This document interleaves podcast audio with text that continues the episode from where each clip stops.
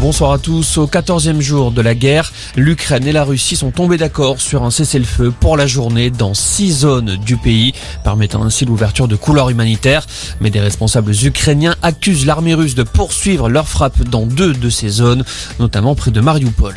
La centrale de Tchernobyl totalement coupée du réseau électrique en raison des actions militaires russes. C'est ce qu'indique l'opérateur ukrainien en charge du site. Selon l'Agence internationale de l'énergie atomique, cette coupure de courant ne présente pas d'impact majeur sur la sécurité. Après la violente agression d'Ivan Colonna en prison, plusieurs cadres pénitentiaires vont être auditionnés par les membres de la commission des lois de l'Assemblée nationale.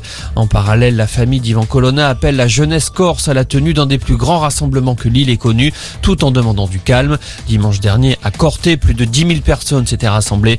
Ivan Colonna est toujours hospitalisé entre la vie et la mort. C'est un exercice de transparence auquel se sont livrés les 12 candidats à la présidentielle, les déclarations de patrimoine et d'intérêt.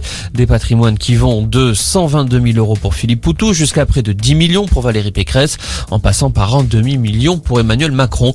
Remplir cette déclaration était l'une des conditions pour pouvoir participer au scrutin.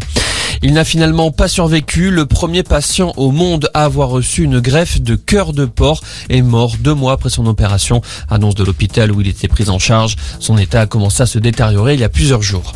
Brigitte Macron, Nicolas Sarkozy ou encore David Douillet, ils étaient tous présents aux obsèques de Jean-Pierre Pernaud, organisé aujourd'hui à Paris en la basilique Sainte-Clotilde. Un dernier hommage à l'ancien présentateur du journal de 13h de TF1. Et puis le foot avec la suite des huitièmes de finale retour de la Ligue des Champions.